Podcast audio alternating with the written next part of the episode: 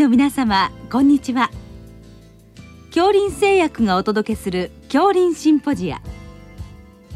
毎週この時間は医学のコントラバシーとして一つの疾患に対し専門の先生方からいろいろな視点でご意見をお伺いしております。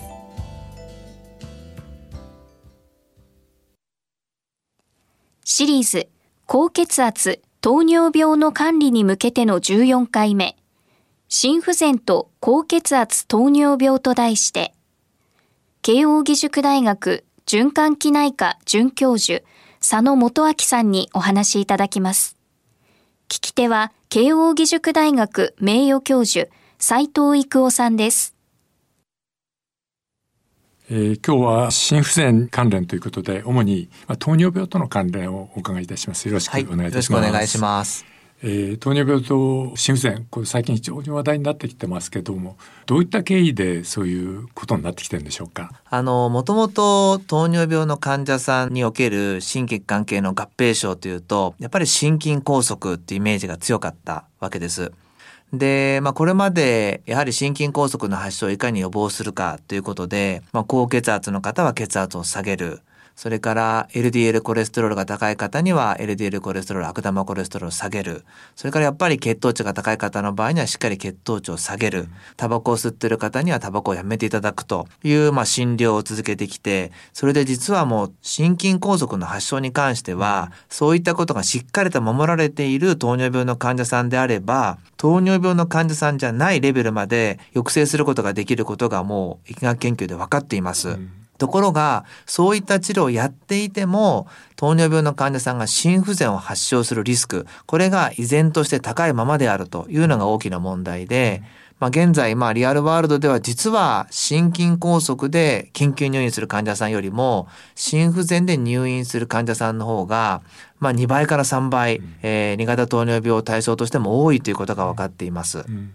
なるほど。まあこれは高齢化も関係するんでしょうけども、まあそういう状況になってきたわけですね。はい。それで糖尿病もいろんなお薬がありますけども、それぞれにまあこういったことが調べられているわけでしょうか？はい。えっ、ー、と、糖尿病のお薬に関しては、あの、一昔前にある糖尿病のお薬、この薬、まあ本当にいいお薬で、投与すると患者さんの血糖値のコントロールに関しては非常にいい効果を発揮したんですけれども、えしばらく使った後の市販後調査をしてみると、実はそのお薬を使っていると、かえって心筋梗塞による死亡が増えていたという非常にショッキングなデータが、え海外の一流誌に発表されました。で、そういったことをですね、重く受け止めたアメリカの厚労省に相当する FDA が、それ以降の糖尿病の新薬に関しては、血糖値を下げるだけではダメですと。で、そのお薬を糖尿病の患者さんに投与した結果、少なくとも心筋梗塞や脳梗塞の発症、およびそれに関連した死亡に関しては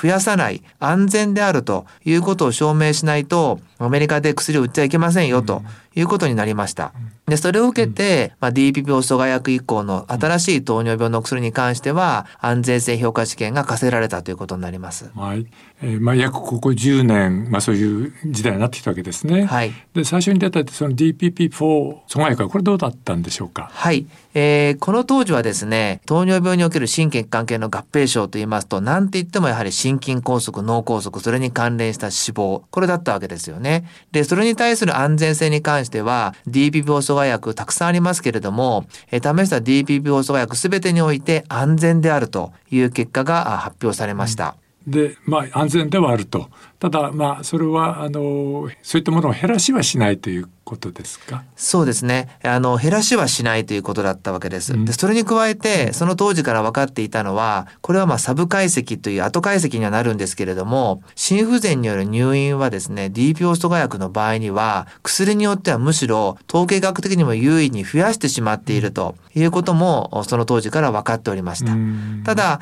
DPO 阻害薬がまあ最先端最新の薬であったその時代においてはおそらくそれ以外の薬に関しても薬理作用から考えて心不全に対してはあんまり良さそうな薬がなかったものですから、うん、まああまりそのことに対して大きくクローズアップされるってことはなかったのだと思います。はい。でその後、まあ、SGLT2 阻害が出てきて、はい、これがまあ大変面白い結果だったわけですね。そうですね。はい、このお薬はですね当初非常に前評判が悪かったお薬なんですよね。で糖尿病の患者さんのですね血糖値が高いからおしっこの中に余計な糖をたくさん捨てて血糖値を下げればいいっていうこの発想自体に、えー、糖尿病の専門医の先生方はあまり快く思わなかったというところもあります。で加えておしっこの中の糖の量が増えると、えー、尿量が増えて脱水になるんじゃないかとか、まあ、様々なですね憶測が、えー、なされたお薬だったわけです。ただこのお薬も、えー、ご多分に漏れず心血管系疾患に対する安全性評価試験というのが行われたわけです。でその結果ですねおそらく予想外にと言っていいと思うんですけれども、なんと、まあ、いわゆる心筋梗塞や脳梗塞、それに関連する死亡に関しても、この薬を投与すると優位に抑制していましたし、さらにですね、心不全入院に関しては、まあ、劇的にと言っていいと思うんですけれども、30%近く落とすという非常に強い心不全入院に抑制効果があるっていうことが示されて、このお薬に対する評価が180度変わったということになります。うん、それが今から約5年前、ね、そうですね。5年前です。で、まあ、それを他の薬でも再現できるかということで研究がされたわけですね。はい。はい、あの、最初に出たお薬がエンパグリュフロジンというお薬で、うん、続いてカナグリュフロジン、ダパグリュフロジン、3つの異なる S ジル阻害薬に関して、同じような検証試験が行われ、すべてにおいて、やはり3割近く心不全入院を抑制するということが分かり、まあ、このお薬の心不全に対する有効性っていうのが確立したということになります。うん、うんあのこれは心不全に対して非常に効果があるということですけども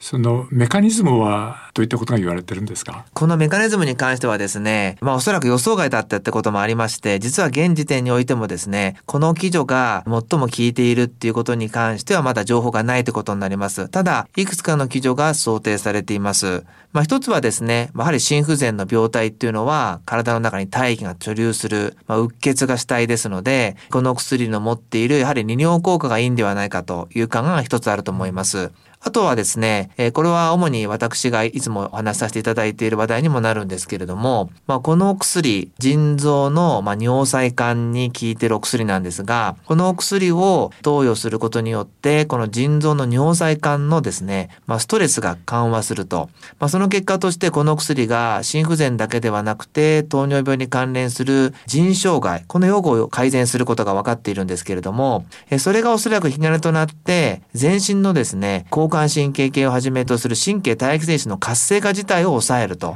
で、かなり心不全の発症の根本に関わるところを抑えてくれるので、まあ、心不全入院を減らしているんじゃないかというメカニズムを効いているんじゃないかと思います。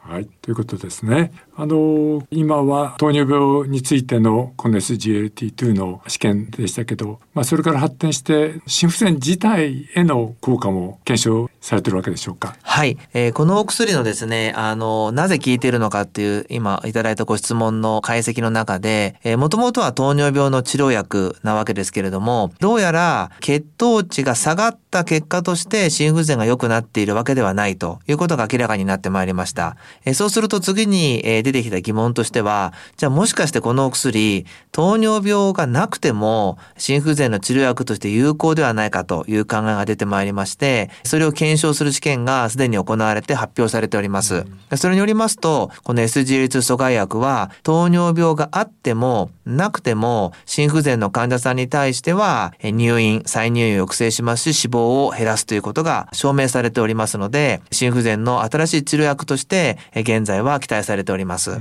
これはまあ欧米あるいは日本でも心不全患者さんに適用になってくるということでしょうか？はい、そうです。うん、はい。えー、それから糖尿病の薬としてもう一つ GLP-1 刺激薬でしょうか、はい、これはいかがでしょう？はい。SGLT 阻害薬が常時されたのとほぼ一致して GLP-1 状態作動薬、まあ、これ注射薬なんですけれどもこちらもですね安全性評価試験をしたところこちらはどちらかというと動脈硬化を基盤とした心筋梗塞脳梗塞といった、えー、いわゆる大血管症と呼ばれる病態に対して SGLT 阻害薬よりもですねイベント数を減らすという効果が、えー、報告されております。たただまあ心不全に関しては、えー、SGA2 阻害薬ほどのですね、えー、抑制効果が示されていない。もちろん安全ではあるんですけれども、ということで、主に動脈硬化性の合併症が問題となるような糖尿病の患者さんには GLP-1 状態作動薬というのが非常に役立つんではないかと思います。はいえー、ということで糖尿病まだいっぱいなんですけども、まあ、高血圧についてちょっと触れていただきますと、えー、高血圧ある心不全の新しい薬が出てくるわけですね。はい、そうですねあのレニアンギオテンシン系の遮断薬に関してはこれまで AC 阻害薬それからアンギオテンシンタイプ1受容体の、まあ、拮抗薬この2つが現在も使われているわけですけれども、えー、それとそれのレニアンギオテンシン系に拮抗する、えー、心房性リニオペプチドこれの血中濃度を上昇させる作用があるネプリライシン阻害薬と ARB が、まあ、一つの化合物になった薬がですね、うん、えー、使えるようになります。うんえー、これは従来の、まあ、エ阻害薬の治療と比べてさらに良いということが分かったということでした。はい。あの、心不全患者さんに関しては、うん、まあ、左質屈出率が低下した、まあ、我々ヘフレフと言っているんですけれども、うん、心不全の患者さんに対しては、まあ、AC 阻害薬の代表格であるレニベースというお薬と比較した試験が行われていて、それよりも有用であるということが証明されておりますので、まあ、心不全の領域においては、うん、この薬も活発に使えるようになりますし、何よりもこの薬っていうのは非常に強い高圧効果を持っていますので、うん、今後の臨床試験の結果によっては、うん、我が国でも高血圧に対する新しい薬としても、うん、使われるようになってくるんじゃないかと思います。はい。それからもう一つ新しい薬がありますか？はい。えっ、ー、と、心不全の領域に関しては、もう一つ、イバブラジンっていう薬ですね。うん、こちらも10年以上前に、えー、心不全に関しては有益であるということが証明されていたんですが、約1年ほど前から、あ我が国における心不全診療においても使えるようになっています。うん、まあ、この薬はですね、ベータブロッカーと違って、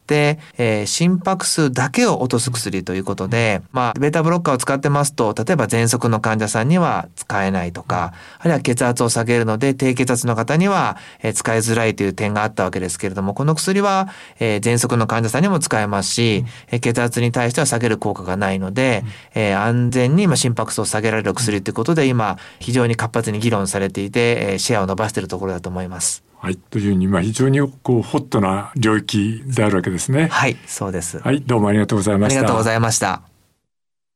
シリーズ高血圧、糖尿病の管理に向けての14回目、心不全と高血圧、糖尿病と題して、慶應義塾大学循環器内科准教授、佐野元明さんにお話いただきました。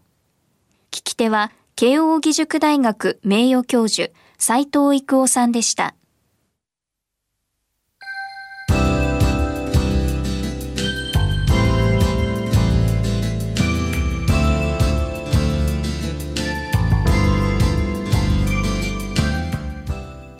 それでは恐林製薬がお送りしました恐林シンポジア来週をどうぞお楽しみに